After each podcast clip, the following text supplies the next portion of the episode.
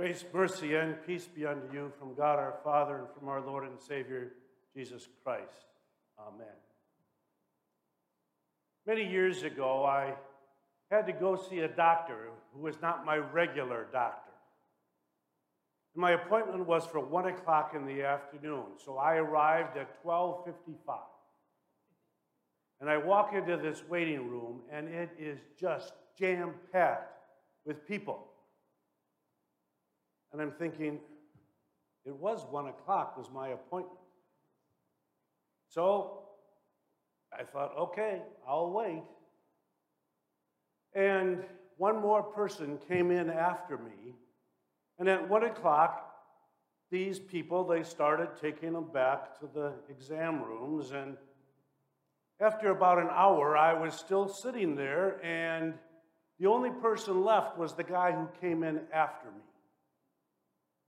So finally, I get my turn to go in there, and the doctor told me that I was supposed to come back in a week. And so I said, okay. And I go out, and there's absolutely nobody in the waiting room. Empty. And so the receptionist says, uh, You're supposed to come back next week. And I said, That's correct. And she said, 1 o'clock. And I said, How about 1.30? And she says, No, the doctor makes all of the appointments at 1 o'clock. And so when he finishes, then he can go home.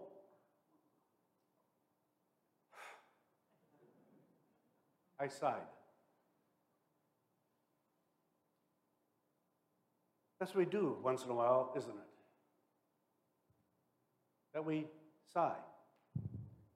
We're confronted with situations, and sometimes the only thing we can do sigh. We go through this pandemic that's been going on, which we thought for about two or three weeks back there in March of 2020, and now it's been three or four years, hasn't it? It just seems that way anyway. And what can we do? We sigh. Watch the pictures on TV of Afghanistan refugees and the chaos that was taking place in Kabul. And it's going on, and all we can do is just sigh. We wear masks or don't wear masks. And the whole indecision of it all is leading us to just kind of sigh. Wildfires go on and on and on and on. And it seems like all we can do is sigh. In politics in Washington or Sacramento, and all you can do is sigh. We sigh because we're faced with difficulties, we're faced with problems, we're faced with situations that are not the way we would like them to be. We sigh because there just doesn't seem to be any end to the difficulties, whether it's our physical health or financial health, whether it's our situation at school or at work or whatever it is, we just don't seem to be able to figure it all out, and so we sigh. In the gospel reading for today, there's a little phrase in there. Said, Jesus sighed. He took the man who was deaf and had some form of speech impediment, and he takes him aside, and the Bible tells us that he sighs. He touched his tongue to let this man who could not hear him say what Jesus was going to do. He touched his tongue and he touched his ears and put his fingers into his ears. And Jesus sighed. Jesus knew what he was going to do. And the Bible tells us he looked up to heaven and with a deep sigh said to him, Ephphatha, which means be opened. Jesus sighed in all of that. I might have expected a prayer, or maybe even a shout of hallelujah, or, oh, this is going to be cool. But that's not what Jesus did. It was a deep sigh. From the depth of his being comes this rush of air, which was a sigh. This is what God did. And Jesus had here a sigh of sadness. A sigh of sadness because this man was not supposed to have ears that did not work. He was not supposed to have a tongue that caused him to have a speech impediment. And yet, from the beginning of creation, things were not that way. We know and we read in Genesis 1 and 2 that when God finished the creation, everything was perfect. Perfect. And yet, Adam and Eve, Adam and Eve brought evil into the world as they listened to the devil who was tempting them with this whole thing of saying, Wouldn't it be really cool, Adam and Eve, if you knew good and evil? What had Adam and Eve only known prior to that? They had only known good, no evil. And so they say, Oh, yeah, that would be good. I'd like to find out about this evil stuff. And they bring evil into the world. And from that time on, you and I are experiencing and have experienced the onslaught of what evil is to us the imperfection that exists in us as individuals and in our world as well. When God created Adam and Eve, they were perfect. But from that time on, it hasn't been that way. And you and I experience all kinds of difficulties. And we can't just blame Adam and Eve either. Because because of that, you and I do the same kinds of sins. We covet and lust. We steal and hate. We dishonor and disobey. We don't put God first. And from that time on until now, all of us, all of us have been signed only hoping that somehow we can get back to the way it was in the garden where things were perfect. The Apostle Paul writes these words in Romans For we know that all creation has been groaning or sighing, as in the pains of childbirth, right up to the present time. And we believers also groan even though we have the Holy Spirit within us for a foretaste of future glory. For we long with our bodies to be released from sin and suffering.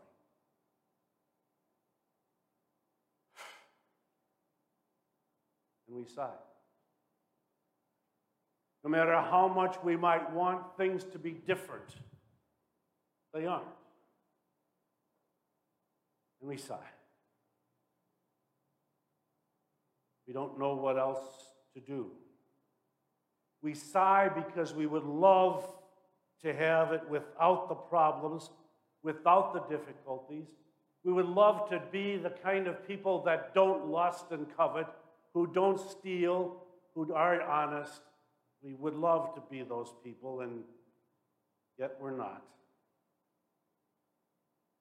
When Jesus looked into the eyes of this victim who was unable to hear or speak clearly, the only thing he could do was sigh. It's as if in that sigh he was saying, This was not the way it was intended to be. Your ears weren't made to not hear, your tongue was not made to speak with some sort of impediment. It was all that the perfect Creator, Jesus Christ, could do when he looked at the imperfection that was here because of sin. And all he could do finally was to sigh. Imagine what would happen if Jesus had not sighed. Had he not felt the burden that things were not the way they were supposed to be? Had he not understood how things were at creation and how they were now? Imagine if he would have just washed his hands from the whole situation and said, Forget it, all things are gone. What kind of hope would you and I have had? And the answer is none. Because Jesus sighed.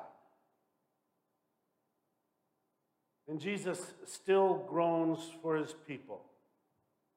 He sighs for the day when things will be back the way they are and there will be no need for sighs. Jesus sighs for the day when the way things were intended to be at the time of creation are the way they are now again. Jesus went to the cross because that's what he had to do in order to bring hope to us that things are someday going to be different. He went to the cross to pay for the price that evil brought into the world and the evil that you and I continue to do today. He went to the cross because that's what it took for our sins to be forgiven. Jesus paid the price. Jesus paid the price so that our sins could be forgiven and we could have a good, great, perfect relationship with our God in heaven.